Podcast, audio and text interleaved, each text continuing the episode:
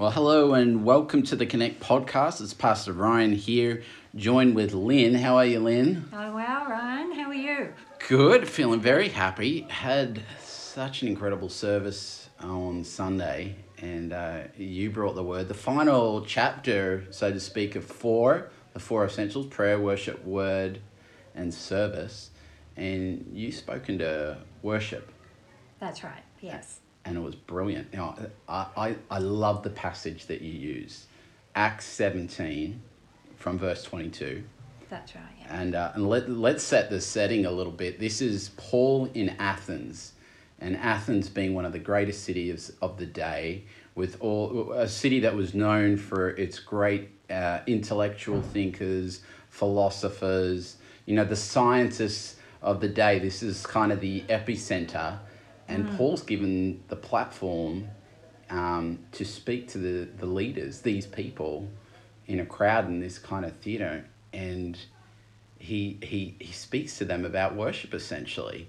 Yes, he does. How challenging for their mindset, you know, full of the arts and creativity and creative thinking. Yeah. They're confronted with the truth of the word. Yeah, it's amazing. I, I can only imagine the how Paul would have felt to, be given the microphone, so to speak, in that atmosphere. And he starts out by by talking about all the incredible statues in Athens. And he and and he, he Paul actually says, and I want to encourage you all to read this Acts twenty two. Read through the rest of that chapter. But he he talks about how he's captivated by their statues, and they would have been. You can imagine them all rising with pride. Yes, they're Absolutely. glorious and magnificent. And then he speaks about one particular statue that uh, of a god that doesn't have a name. Yes. And he uses that as his context to say, let me talk to you about that God, Yes. the unseen God, yes. the creator God, the one that's actually the greatest of all. And he has their ear Other right gods. then because they're so full of philosophy and priding themselves on their understanding and how magnificent this civilization that they have created is. Yeah, built on the foundation of uh, philosophy and art. unbelievable. And and they would. The, the Athenians would have gathered around these statues, Yes. and they did. They would have given worship to these, these gods and Yes. these created masterpieces. That's right, yes. And this is where Paul then comes in and he goes, Let me talk to you about worshipping this creator God. But it's not worshipping a statue, it's a God that's within you. Yes, And this is where you shared about worship. that's right, yes. And you talked about that great passage, one of your favorites. It is, yeah. It's um, Acts 17, verse 28, and it says, For in him we live and move and have our being. As some of your own poets have said, speaking to the Athenians, Yeah. we are his offspring. Uh, You can imagine just the them all bewildered at that point. Yes, that's right, yeah. Like, what are you talking about? Yeah.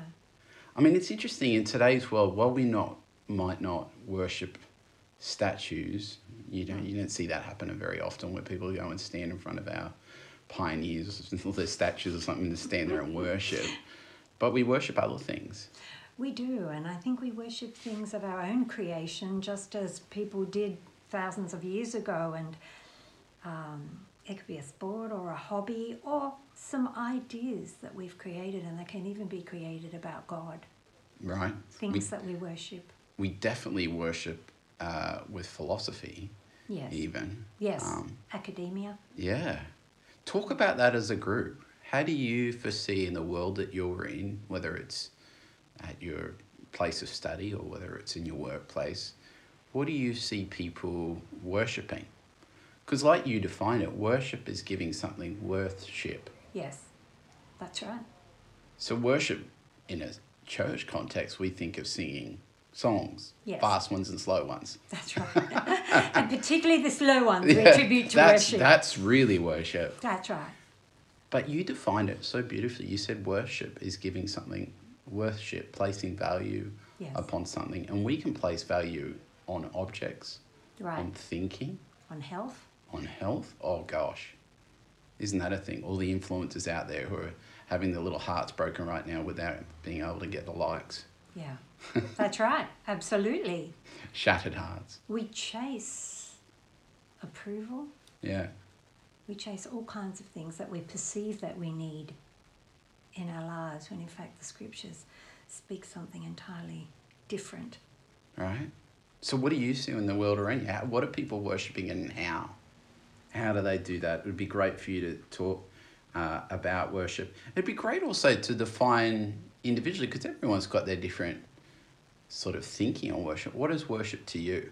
Right, that's right. That's an important question to establish, and we might want to avoid that question and we just go with the flow with the singing at church and the worship at church. But really, it's an individual responsibility, isn't it, Yeah. to worship? How do you worship Right. in your life? What do you give worship? Be great to discuss that because everyone's got their different ways or means.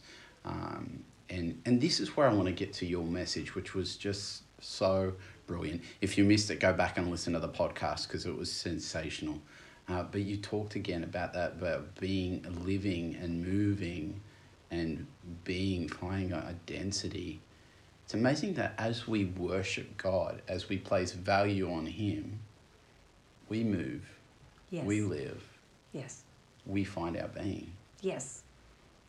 Absolutely, because I think when we worship, we displace all of the things that we've created to worship in our own lives Right. without realizing it and saying, but God is supreme. And so we align ourselves with the word, don't we? Yeah. When we do that, and we can do that momentarily, or we can live a life of worship. And so each style of worship is good. It's good to stop and sing and praise God and give worship to Him.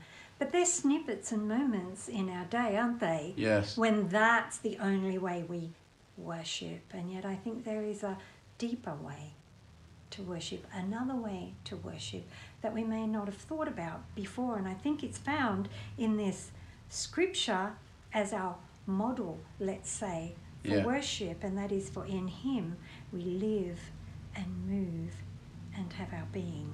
So living a life of worship to God Yes. is actually a play. I loved it. You said a statement, something like, uh, "We appear when God appears Yes. in us." Yes. That was beautiful.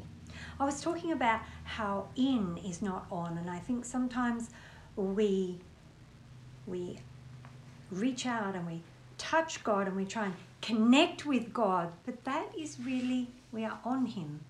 Yeah.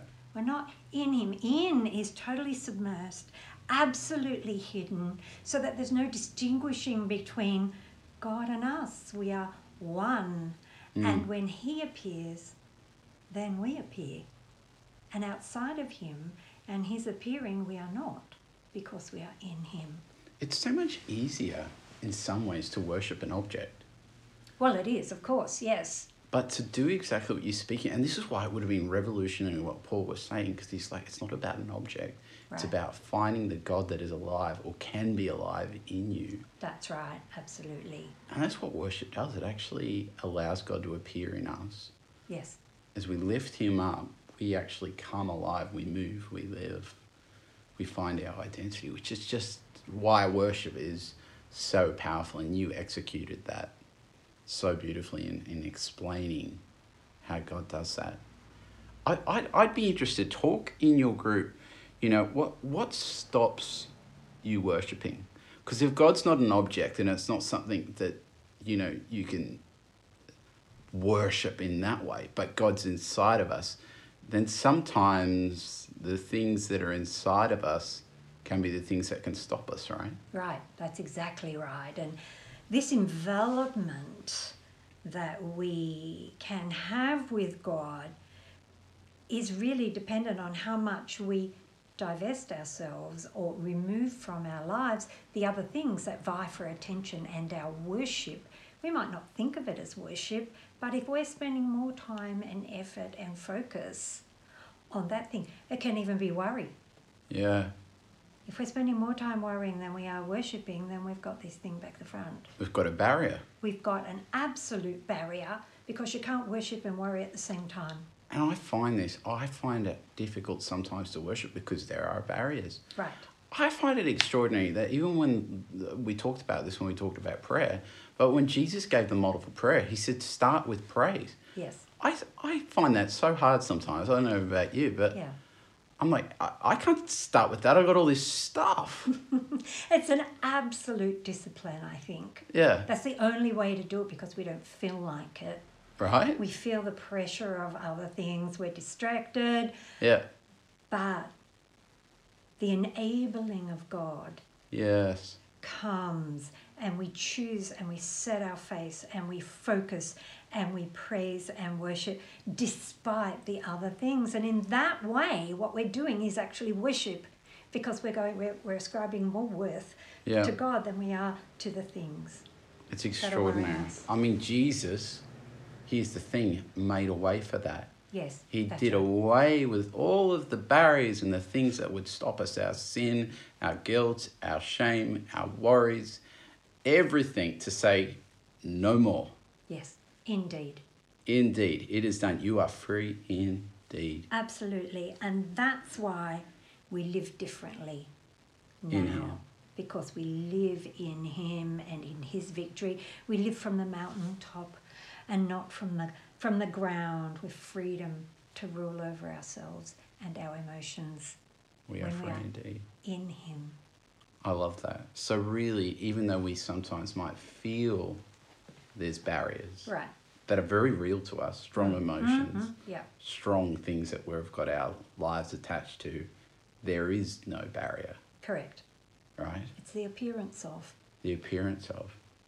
Because the reality, the truth is that it's all been dealt with. It's been dealt with. And so we can worship, Yes, that's right. even though we have the stuff in our life. even though and despite Yeah. despite all of that we worship we lift our voice This has been brilliant. I loved your message. I, I honestly, if you haven't listened to it, go back and listen to it. It'll inspire you to worship the God that's within you. But here's the thing: as you finish tonight, have a moment. We did this on Sunday where we just let the end of the service roll out and we waited it on God and we allowed people to worship with their own tongue. Well, There wasn't a song playing, so to speak. There was Yeah. music. yes But here's the thing we all have the capacity to say something that connects with the God within us.